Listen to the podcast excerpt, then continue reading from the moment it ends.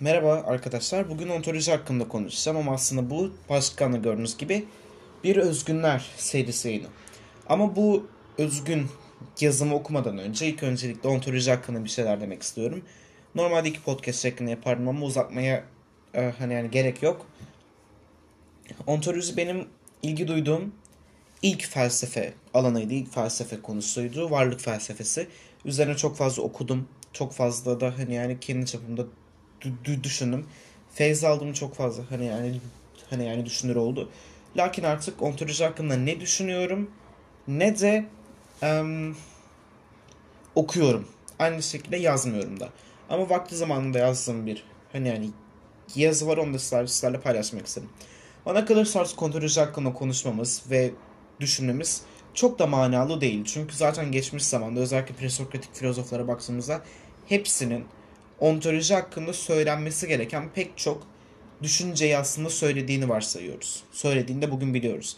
Ve bana kalacak olursak o, o günkü insanların, özellikle presokratiklerin varlığı felsefeyle ihya etmeye gayret etmesi, varlığı felsefeyle açıklamaya gayret etmesinin tek bir nedeni vardı. Çünkü bilim ve felsefe çok çok iç içe geçmişti. Bilim bizlere varlığın temellerini açıklamayı vaat edemiyordu o vakitler. Lakin artık fizik ve kimya bilimi, aynı şekilde diğer pozitif bilim dalları bize varlığın bütün nitelik bütün niteliklerini açıklayabiliyor. Hatta ve hatta bazı noktalarda niteliklerini dahi açıklayabiliyor. Elbette ki felsefe burada halen varlığın değeri ve anlamı üzerine bir şeyler diyebilir. Ama bana kalırsa artık felsefenin üzerindeki bu yükü pozitif bilimlere devretmesi ve kendi ilgi alanı olan estetik olur, epistemoloji olur, etik olur, e, siyaset felsefesi, politika olur ya da işte dediğim gibi tarih felsefesi olur, dil felsefesi olur ve diğer bütün alan ve diğer bütün o felsefe alanlarına yönelmesi lazım. Bana kalırsa artık ontoloji felsefenin çok da ilgisi olması gereken bir alan değil. Çünkü üzerine zaten her şey dendi ve artık felsefe üzerindeki yükü pozitif bilimlere bırakmalı gibi bırakmalı gibi düşünüyorum. Ama yine de bugün okuyacağım yazı benim halen hoşuma gidiyor. Biraz karışık olduğu için ağır ağır okuyacağım. Bip sesinden sonra o yazımı sizlerle paylaşıyor olacağım. Keyifli dinlemeler dilerim. Mevcut düzlem üzerine bir inceleme. bir. Yaşanılan ve tecrübe edilen bütün olgular niteliklidir. Bunun mantıksal karşılığı şu şekilde açıklanabilir. Ne olgusu, ne olgusunun kendisinden başka bir anlam ifade etmemektedir. Nitekim ne x olgusu, ne olgusunu ifade ettiği gibi x özelliğini de betimler.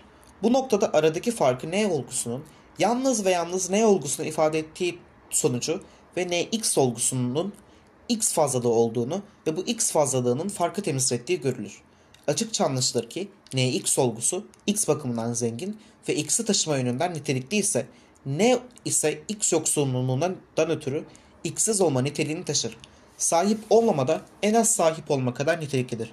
Nitekim perspektif değiştirildiğinde hangi koşul altında yoksunluk, hangi koşul altında kazanç olduğu asla kesin olarak bilinemez. iki. Bütün olgular niteliklidir. Yer, zaman, işlev ve benzeri durumlar altında nitelikler değişir. Nitekim N olgusu X konumunda Y zaman aralığında ve Z işlevinde ise X ve Z onun açıkça nitelikleridir. Bunlardan biri iç veya dış kuvvetleriyle değiştirildiğinde bu üç durumunda değişme ihtimali olduğu gibi daha pek çok hakkını alamayacağı durumlarla değişiklik gösterebilir. üç. Varlık bir nitelik değildir. Nitelikler varlık temellidir.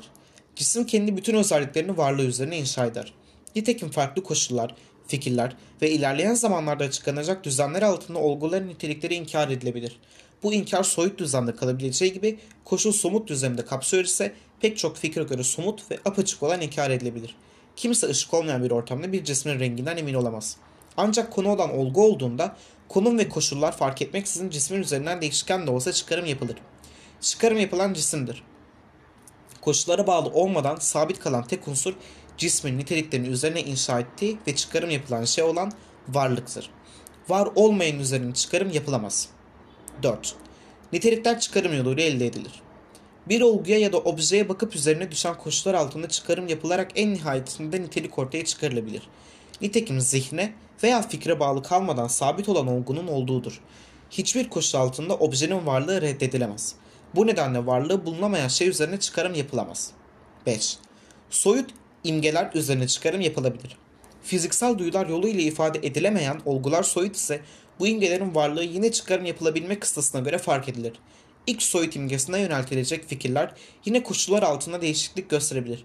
hatta bir takım koşullar altında X simgesi soyut olmasından ötürü varlığı inkar edilebilir.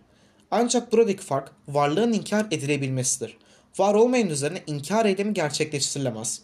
Var olmayan, çıkarım yapılacak niteliklerinden mahrum olduğu için var olmadığı düzlemi etkilemez ve herhangi bir koşul altında var olmayan N imgesi yoktur gibi bir çıkarım yapılamaz. Bu nedenle soyut X simgesi için soyut X simgesi yoktur deniyor ise bu yargı X simgesinin varlığından ötürü yapılabilir.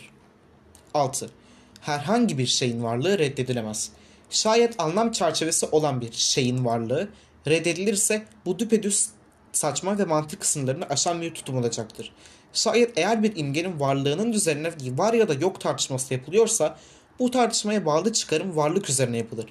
Varlık üzerine yapılan her çıkarım gibi varlığın varlığı da varlığın nihai sonucu ve göstergesidir. Bu nedenle varlık reddedilemez. Var olmayan şey üzerine konuşulamaz. Bu konuşulamamazlık mantık sınırları dışında olduğundan ötürü değil, düpedüz imkansız olduğu için yapılamaz. Nitekim bir olgunun üzerine nitelik amaçlı çıkarım yapılacaksa bu olgunun bir alan, soyut ya da somut, işgal ettiği öncülü ile yapılabilir. Bu nedenle varlık reddetmek ya da var olmayan şey üzerine konuşmak çıkarımların temeli olmadığı için olanaksızdır. Bu nedenle var olmayan şeyin dahi varlığı reddedilemez. Çünkü yoktur, koşullardan ve düzlemden muaftır. yedi. Var olmayan imge yoktur, bütün imgeler vardır. Üzerine var olmayan çıkarımı yapılacak şey yoktur. Var olmayan yoktur. sekiz. Düşünme eylemi koşullar üzerine yoğunlaşmadır. Düşünmek, imgeye yöneltilen her amaç güden eylem düşünmektir. Bu eylem amacı bilgi olarak tanımlanabilir. dokuz. Bilginin olduğu mevzu bahis konu olmakta, olmaktan ziyade daha çok bir takım set olarak tanımlanması daha uygun olacaktır. En nihayetinde düşünce amacı olan bir eylem olmasında, olmasından ötürü kendi doğası içerisinde bir sonuca ulaşmayı hedefler, bu heves ise temel olarak nitel bilgi olarak tanımlanabilir. Nicel bilginin varlığı ise bu maddenin tartışması değildir. on.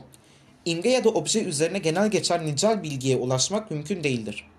Nitekim her koşul ve şart altında olgu kendi niteliklerinin farklı yorumlanabileceği bir şekle bürünebilir ve en nihayetinde hangi koşul altında elde edilen bilginin yani çıkarımın genel geçer olacağı bilinemez. X şartları altında N olgusu Z zihninde Y niteliklerini, y niteliklerini gösterirken X şartları değiştiğinde N olgusunun nitelikleri hakkında tamamen Y'den bağımsız çıkarımlar yapılabilir. on bir. Olgu parçalı bir yapı halindedir.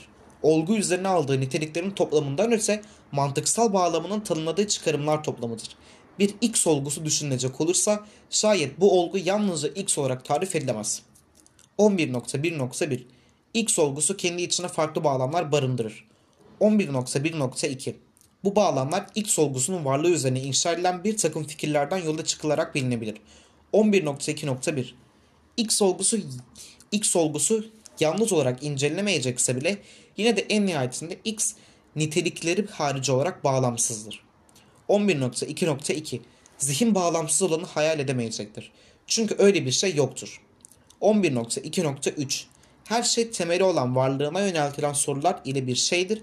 Ancak eğer bu sorularla beraberinde getirdiği fikirler bağımsız olarak düşünülecek olursa ortaya düşünülecek bir şey kalmaz. on bir nokta iki nokta dört Bu nedenle saf varlık töz düşünülemez, idrak edilemez. Bunun için çaba sarf etmek düpedüz aptalca olacaktır. Nitekim saf varlıklarının olgunun örneğinin olmamasından ötürü zihin bu noktada ona hayali vuku buldurması aptalcadır. on bir nokta üç nokta bir Bu nedenle niteliksiz olana ulaşılamaz, saf töze ulaşmak imkansızdır. on bir nokta üç nokta iki Ancak bu onun bir hiç olduğu anlamına gelmez. Çünkü üzerine konuşulan şey vardır. Bağlamsız olduğunun, olduğunun idrak edilemeyecek olması onun konuşulmaya değmeyen bir şey olduğu anlamına gelmez. Yalnızca kavranamayacak bir şey olduğu anlamına gelir. on bir nokta dört nokta bir Böyle bir olgunun örneğinin olmaması onun varlık dışı olmadığı anlamına gelmez. Şayet her obje niteliklerinden bağımsız olarak bağlamsızdır. Buna Y diyelim. on bir nokta dört nokta iki Y en nihayetinde idrak edilemese de vardır. Ancak örneksizdir. Herhangi bir şekilde örneği yoktur. on bir nokta beş nokta bir Obje aldığı ve alabileceği bütün fikirleri Y'nin üzerine inşa eder. Y bu noktada vardır. on bir nokta beş nokta iki Y'nin üzerine düşünülenler kategorize edilebilir. Bu kategorizasyon eğer yapılacaksa şu şekilde incelenebilir. on bir nokta beş nokta iki nokta bir Y bağlamsız saf varlıktır. on bir nokta beş nokta iki nokta iki y koşullar altında üzerine yöneltilen çıkarımlara cevap verir. Bu çıkarımlara x diyelim. on bir nokta beş nokta iki nokta üç x tek başına bir anlam ifade etmez. Yalnızca amaç güden bir eylemdir. Bu noktada x ve y arasında bir ilişki olduğunun, olduğundan açıkça bahsedilebilir. on bir nokta beş nokta iki nokta dört x ve y arasındaki bu ilişkiye z diyelim. Bu noktada x y, art, x, y artık arasında bir z ilişkisi olduğundan ötürü bir takım çıkarımlar yapılmaya hazırdır. on bir nokta beş nokta iki nokta beş z'den x eylem tabanlı olmasından ötürü en nihayetinde ortaya bir sonuç çıkması ki burada bu çıkarımların nicel ya da nitel olmasının incelenmesi doğru olacaktır, kaçınılmazdır. Bu sonuçlara ne diyelim? En nihayetinde bir aracı görev olarak bir aracı görev olarak gören x, z ilişkisi altında n sonuçlarına varmıştır. Bunu basit olarak yn olarak ifade ederim. on bir nokta beş nokta iki nokta altı yn artık n düşünce yoluyla elde edilebilen bir çıkarım olduğu için y temeli üzerine vuku bulur ve zihin yoluyla ayırt edilip bir çerçeve içinde incelenebilir. Bu noktada yn imgesi artık bağlama sahiptir. on bir nokta beş nokta iki nokta yedi yn basitçe artık y zaten tek başına anlam ifade etmediğinden ve v de n de y olmadan vuku bulamayacağından ötürü artık bir noktada mevcut koşul altında basit olarak t olarak incelenmelidir. on bir nokta beş nokta iki nokta sekiz bu noktada y ile x, z ile n'ye neden olur. Y ile n ise zaten aralarındaki iki öncül olan x ve z dahiline ilişkili oldukları için yn olarak incelenir. Bu da t imgesi olarak ifade edilir. T imgesi bağlam dahilindedir. Farkındayım, farkındayım, farkındayım. Korkunç bir yazı, farkındayım. Bir şey diyeceğim. Bence yazı çok güzel bir yazı ve ben bu yazıyı nereden ilham aldığımı çok net bir şekilde hatırlıyorum. Ama ontoloji bana kalırsa gerçekten böyle incelenmesi gereken bir şey zaten. Bu yazı çok temel bir şekilde bir fenomenoloji yazısı, yani görgü bilimi yazısı. Ben burada çok temel olarak diyorum ki var olan bir şey var. Ve bu durumda biz herhangi bir cismin hakkında konuşabiliyorsak, herhangi bir olgunun hakkında konuşabiliyorsak o şeyin var olması lazım.